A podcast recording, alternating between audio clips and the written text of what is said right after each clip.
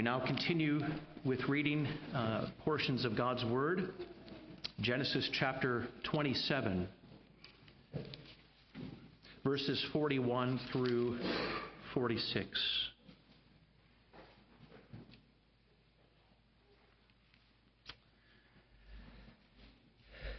Now, Esau hated Jacob because of the blessing with which his father had blessed him. And Esau said to himself, The days of mourning for my father are approaching. Then I will kill my brother Jacob. But the words of Esau, her older son, were told to Rebekah. So she sent and called Jacob, her younger son, and said to him, Behold, your brother Esau com- comforts himself about you by planning to kill you. Now, therefore, my son, obey my voice. Flee to Laban, my brother, in Haran, and stay with him a while, until your brother's fury turns away, until your brother's anger turns away from you, and he forgets what you have done to him. And then I will send and bring you from there. Why should I be bereft of you both in one day? And then Rebekah said to Isaac, I loathe my life because of the Hittite women. If Jacob marries one of the Hittite women like these, one of the women of the land, what good will my life be to me? And now would you turn to 1 Peter chapter 3 verses 13 through 22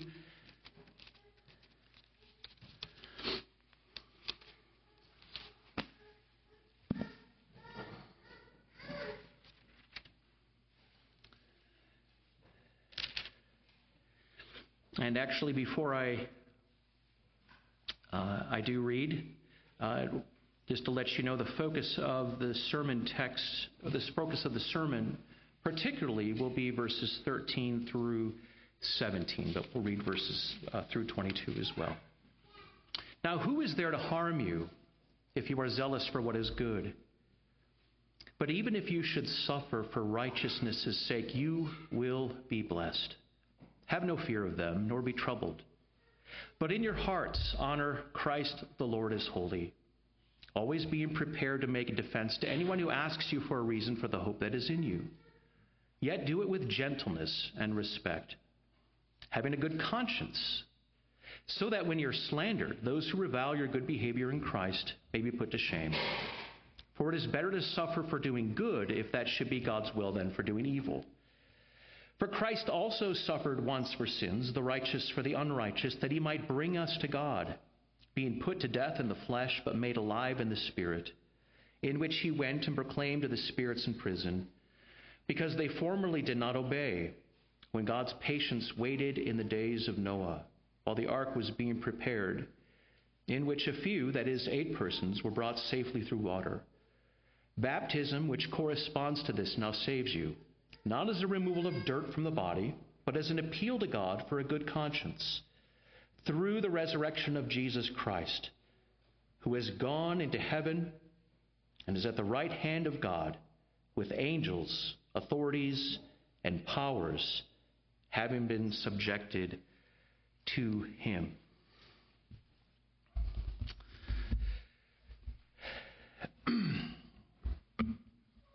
and before I begin the sermon, would you join me in asking God for help?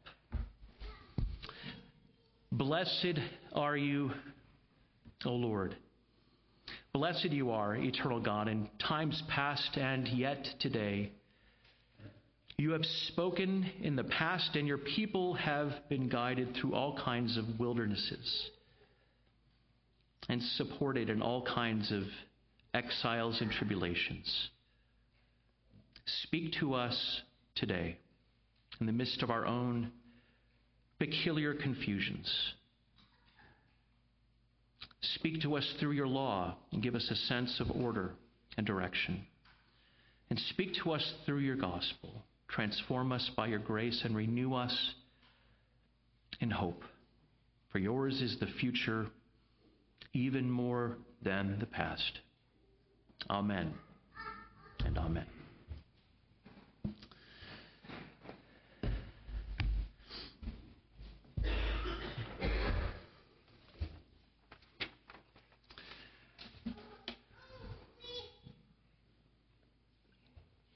I don't know about you, but I have a pronounced fear of heights. I'm, I'm okay being up here. Um, some of you might have a fear of what I'm doing, uh, public speaking. I was reading this past week of a certain celebrity who has a phobia of buttons. Yes, buttons. I didn't know it. I, I, I looked it up. There is an actual, it's called button phobia. In 1975, after the movie Jaws premiered, some of you might be old enough to remember that. Everyone, including me, suddenly feared swimming. Even, even in swimming pools. And of course, the thing we hear, we, we hear in the U.S. fear most, and this is where Google comes in handy. Uh, according to recent algorithms, what do you think is the number one phobia in our country? Well, it's failure. Failure is the number one phobia. And that's followed by a fear of blood, water, and intimacy. Spiders and the outdoors are tied to round out the top five phobias in the U.S. And I think what this list shows is just, it, it tells a lot about the person, doesn't it? What you fear re- reveals a lot about what's going on inside of you. So, what about you? What do you most fear? And what might be the consequences of your fears, whether rational or otherwise? Our text for today's sermon is from 1 Peter 3 13 through 17. Uh, we've read it already. Uh, I did have a different title originally and a different emphasis, although with the same portion of Scripture. The title of our sermon text is actually Proper Fear Amid Unjust Suffering. Proper fear amid unjust suffering, and we're going to discuss two important points. First, how a proper fear amid unjust suffering, and we're going to unpack what that means in a bit, leads to right words. Second, how a proper fear amid unjust suffering leads to right actions. It leads to right words and to right actions. I'll conclude with two important implications. Let's begin with our first point. Proper fear amid unjust suffering leads to right words. Now let's back up a little bit. I think one of the last times I was here, I was preaching, if I'm not mistaken, uh, on First Peter and maybe it's been a while since you've been in the text and, and, read it. Maybe it's been a while since it's been preached to you, but very, very briefly, here's what's going on. Peter is called, who wrote it, the apostle of hope. He's trying to instill hope in this new church, these exiled Christians in northern Asia who are suffering greatly. They're being tempted to forsake the faith. Literally, the, the, it could be argued that the future of of Christendom hinges on whether these five regional churches stick it out or not. Are they going to are they going to make it or are they going to throw in the towel? And so Peter is writing this letter that is going to be circulated to these five churches, all with one hope to inject hope he wants to inject and instill hope in these young, growing, exiled Christians.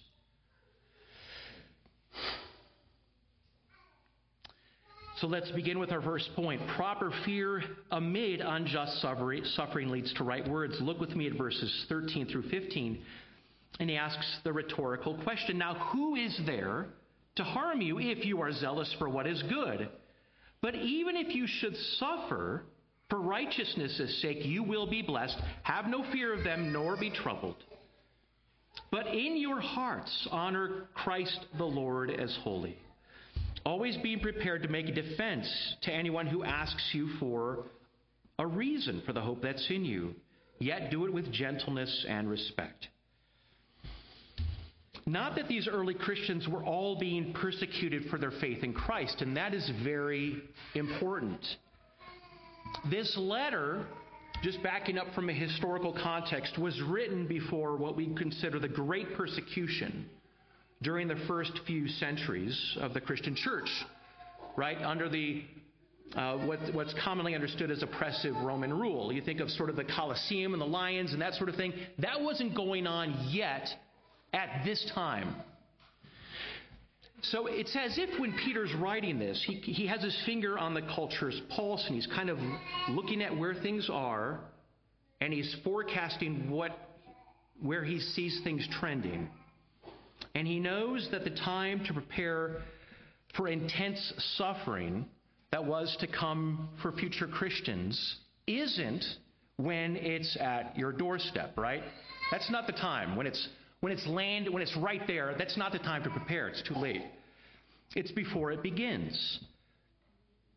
So, what was the situation for Peter's initial readers? Again, I already mentioned, not that they were all enduring persecution under Greco Roman rule. How do I know that? That's clear in verse 14. Even if you should suffer for righteousness' sake, you will be blessed.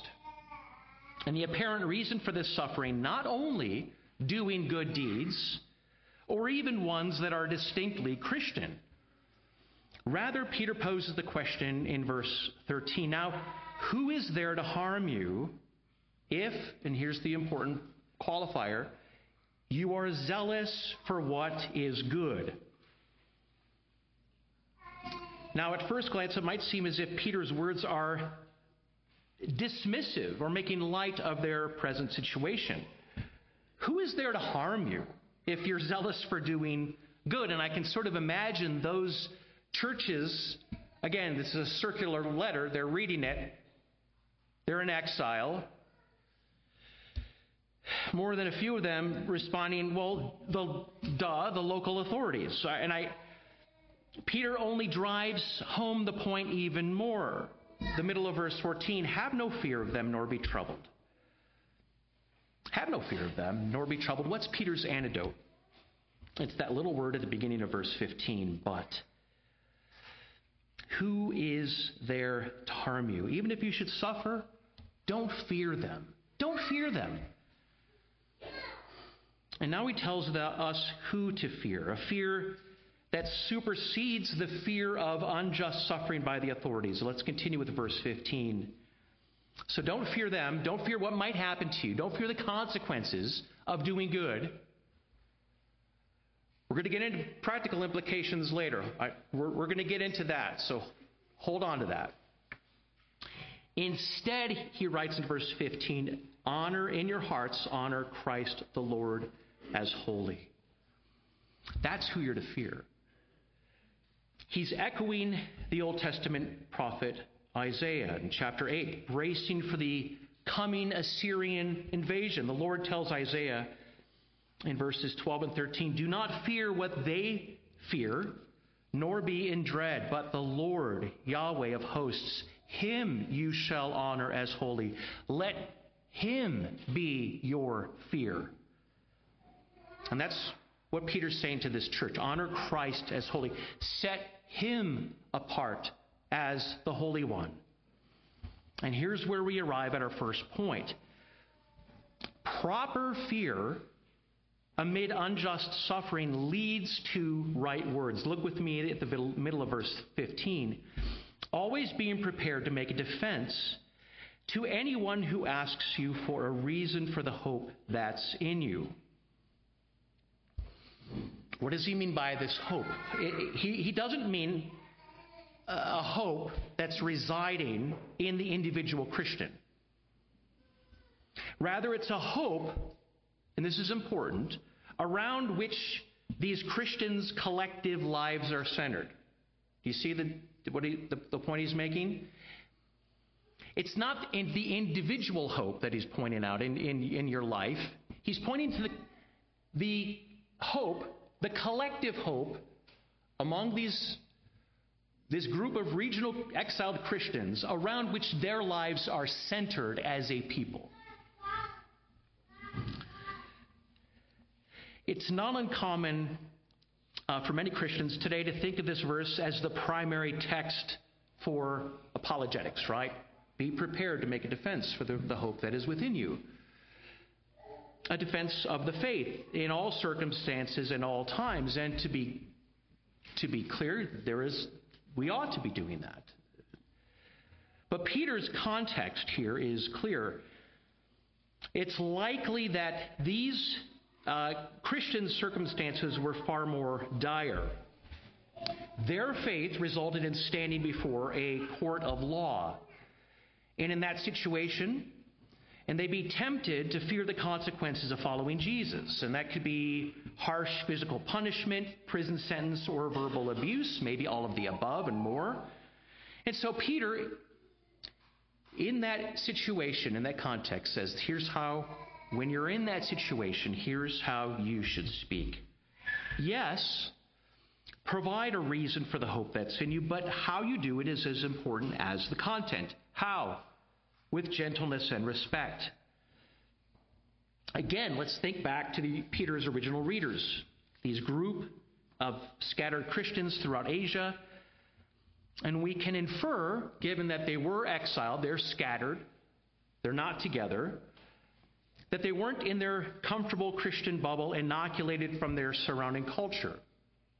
Otherwise, Peter wouldn't be telling them not to fear them, right? If, if they were comfortable and doing fine, he wouldn't say, don't fear them or be troubled. Rather, this was a group of Christ followers who were zealous to do good in his name and their surrounding unbelieving culture could not help but notice. Let's step back and consider what might be some implications of this verse for us today, for you and me right now. In our uh, Christian circles, it's not uncommon to provide a testimony of how we came to faith in Christ. And, and we ought to be able to provide that clearly, articulately, intelligently, making it comprehensible to those who are listening. But Peter's words push us out of our comfort zone. They force us to consider making our testimony intelligible and credible to an unbelieving audience. Let me ask you a question. When is the last time you've been asked for the reason you're a Christian? Just point blank. Why are you. Can I talk to you for a second? Why are you a Christian? And then that's, that's, that's all they ask. When is the last time that that has actually happened?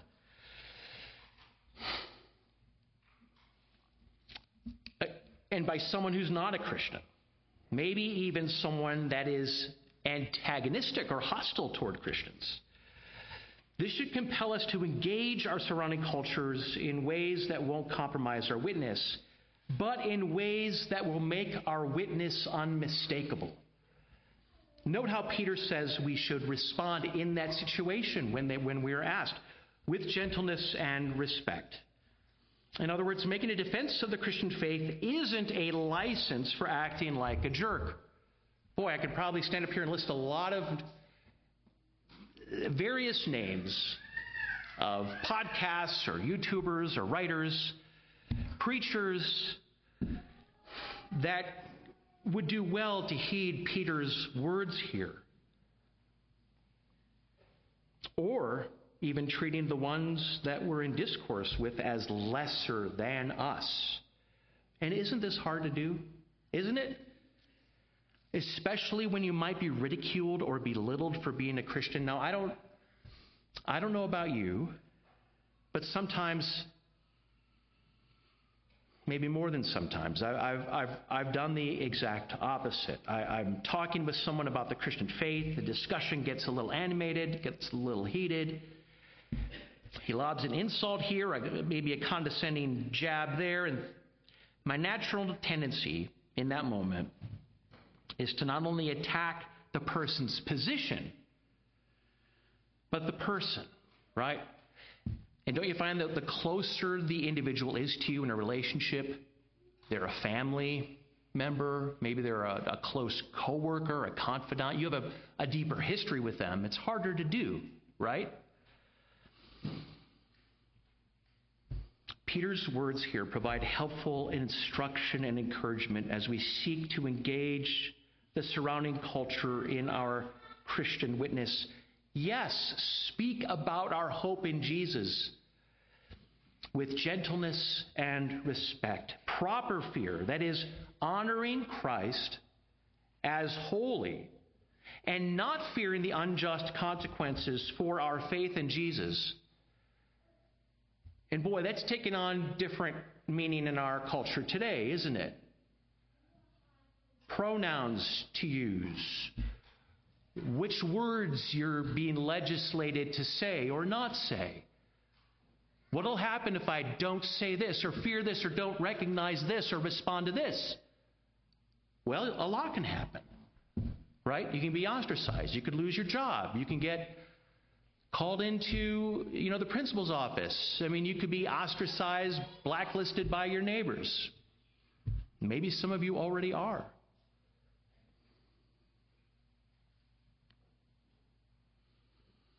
Honoring Christ as holy and not fearing unjust consequences for our faith in Jesus leads to right words. That's the first point. And our second point is that proper fear amid unjust suffering leads to right actions. Right words won't necessarily lead to right results. Look with me at verse 16. Having a good conscience, so that when you are slandered, those who revile your good behavior. Now, this isn't referring to just general moral conduct, being honest, or not cheating on your taxes, putting your grocery cart back in the stall. Right? That's not what Peter's talking about. He's talking about good behavior in Christ, and that that qualifier is, is important for us to grasp. Good behavior in Christ, not moralism, not doing things that other people do that are sort of social norms. Good behavior in Christ. So let me ask what might be some implications for us today? Even when you treat and speak with others about Jesus in ways that are gentle and respectful, does not guarantee a positive outcome. Indeed, Peter anticipates the opposite, doesn't he? Here, when you are slandered, those who revile your good behavior in Christ, they're above board, they're above par, they're, they're living lives that are morally exemplary in a culture hostile or indifferent to the faith. And yet, when you are slandered. Let's stop here and ask two important questions. First, does following Jesus always guarantee suffering and persecution? Second, if so, is it God's will that you suffer for following Jesus? Those are big questions, aren't they? Kids, maybe you're listening to this going, what does it mean to follow Jesus? What does it mean to be a Christian? Maybe you're Uh, an adult and you're visiting here, and a recent visitor or a newcomer, and you want to know more about this Christian faith. What can I expect if I make a profession of faith in Jesus? How will it change my life, And my relationships,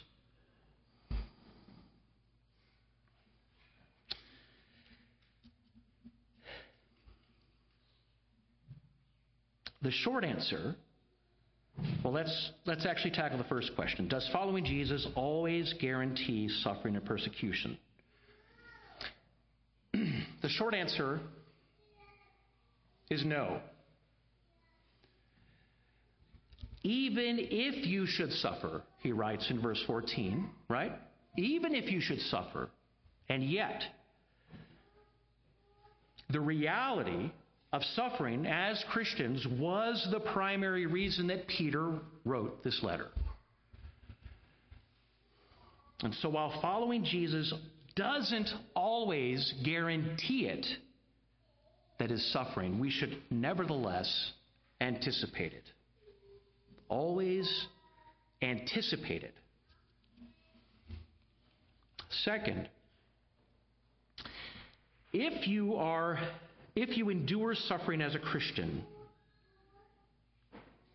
whether you have in the past or you are now or you will in the future,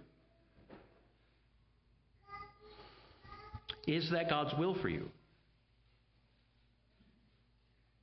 More pointedly, would a loving God allow you to suffer in your witness for Christ? Peter's language in verse 17 is clear. It can best be uh, understood as literally, if the will of God wills. If the will of God wills that you should suffer. One commentator sums it up well. Suffering is a possibility, that is, as a Christian.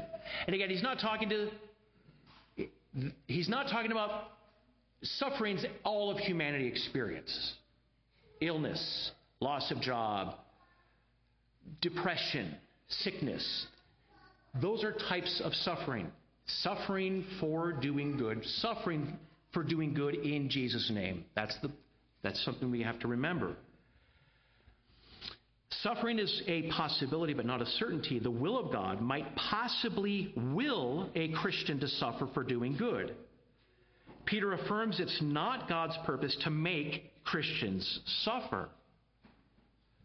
But the very fact that at least some of the Christians in Asia Minor and others since have suffered unjustly for living rightly implies that it was, in some sense, God's will for them at that moment in that situation. Do you hear what, what he's saying?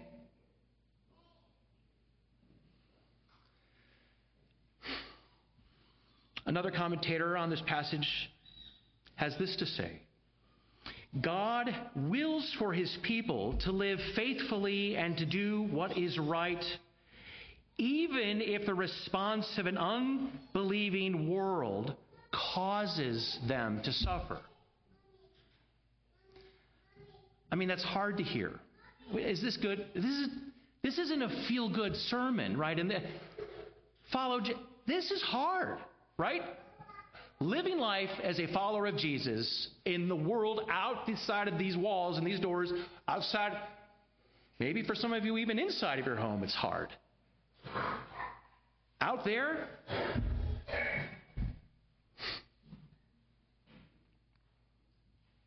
what's the upshot? It is not God's purpose. It is not God's purpose that you, as a Christian, suffer in all places and at all times. Rather, it is God's will that you remain faithful and obedient, even if it results in suffering.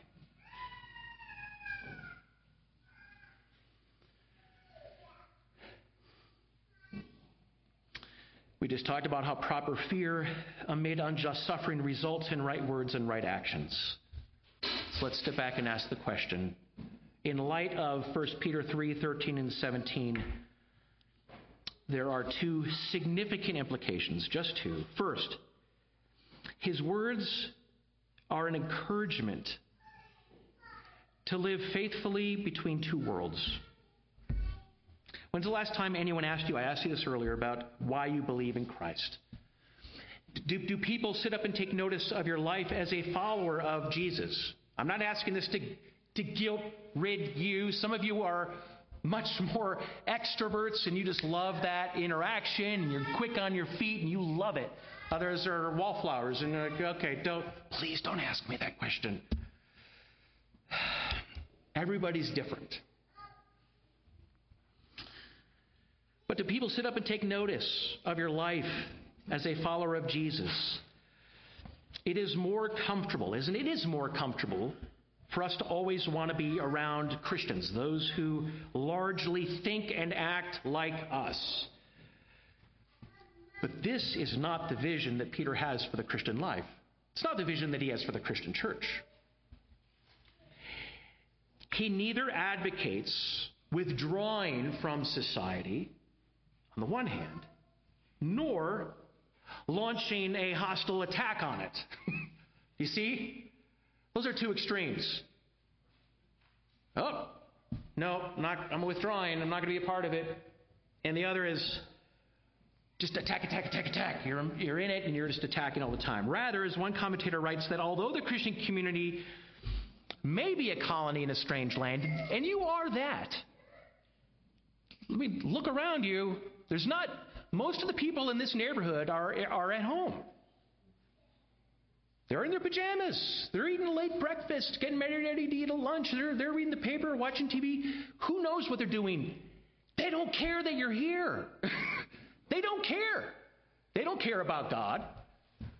You are a strange people getting up, getting ready to worship God on the Sabbath day.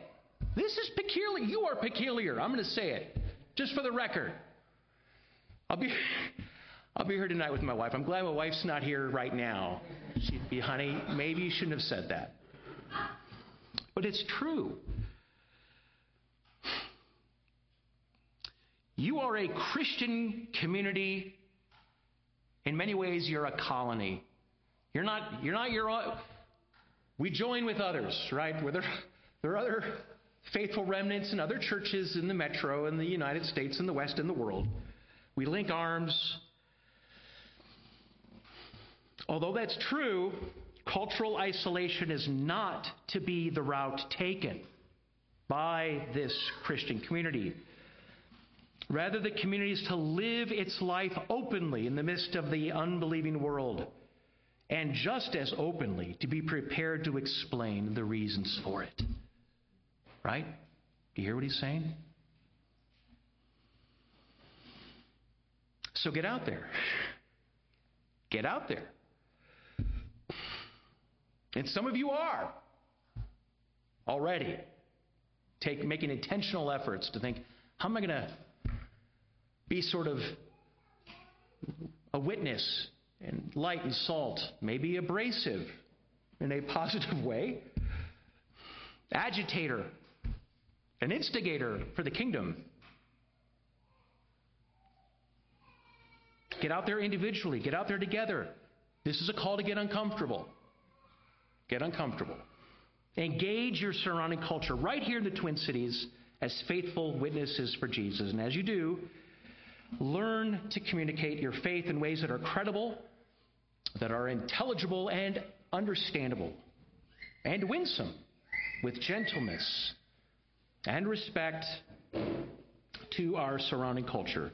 Second, and we're landing the plane here, in case you're wondering, there is no third and there is no fourth. There's not another set of one, two, and three. Second, know that if you suffer persecution as a Christian, and maybe some of you, maybe that's someone right now, I don't know. Even when saying and doing the right things, as far as you understand them to be, that you are in privileged company. Right? During the Sermon on the Mount, Matthew records Jesus' words in chapter 5, verses 10 through 12. Blessed are those who are persecuted for righteousness' sake. And what does he say? For theirs is the kingdom of heaven. Blessed are you.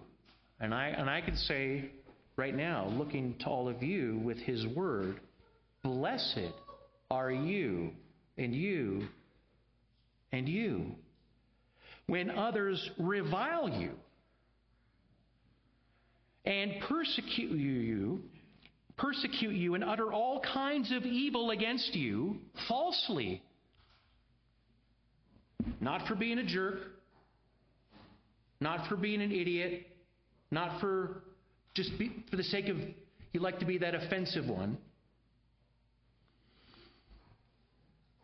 but on my account. On my account. On Christ's account. Rejoice and be glad. Rejoice and be glad, for your reward is great in heaven, for so they persecuted the prophets who were before you. The one who spoke these words would suffer unjustly for his words and actions. The one that Peter wrote of earlier in chapter 2 For to this you have been called, because Christ also suffered for you leaving you an example so that you might follow in his steps.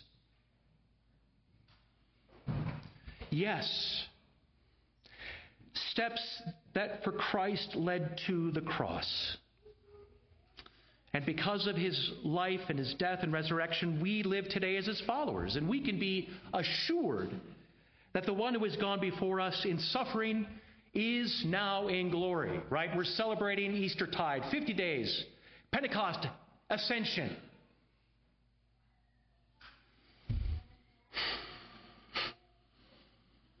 And yet, as he gave the Great Commission to make disciples of all nations, going into all the world as his witnesses, it surely had to have seemed like an insurmountable task. Just a few days after the resurrection. He's just getting ready to be ascended, and he gives them the gathers this motley crew around him and gives them the Great Commission. What was the disciples' hope? What is our hope today? What's your hope, mission? Matthew records Christ's words that conclude his gospel. And behold, I am with you always even to the end of the age. Friends, we have his faithful presence right here and right now. And forever. So, with that, we don't have to succumb to fear as Christ witnesses. He is with you always, always, even to the end of the age. Let's pray. Lord, indeed, who will harm us? Who can separate us from the love of Christ? No amount of tribulation or persecution. Help us, Father, as we proclaim your gospel in word and deed. And if it's your will that any of us should suffer for doing good, would you grant us your power your presence, comfort and hope to not be crushed by it, but to bear up well under it? Keeping our eyes fixed on Jesus, who also suffered wrong for righteousness' sake. And so use us, use this church from the youngest to the oldest, from the newest Christian to the oldest saint, as instruments of your blessed kingdom of righteousness, truth, grace, mercy, and love. To our family and our friends, our peers, coworkers, even or especially our enemies. Do these things, O Lord for we ask in your precious Son's name, Christ, our risen Lord. Amen.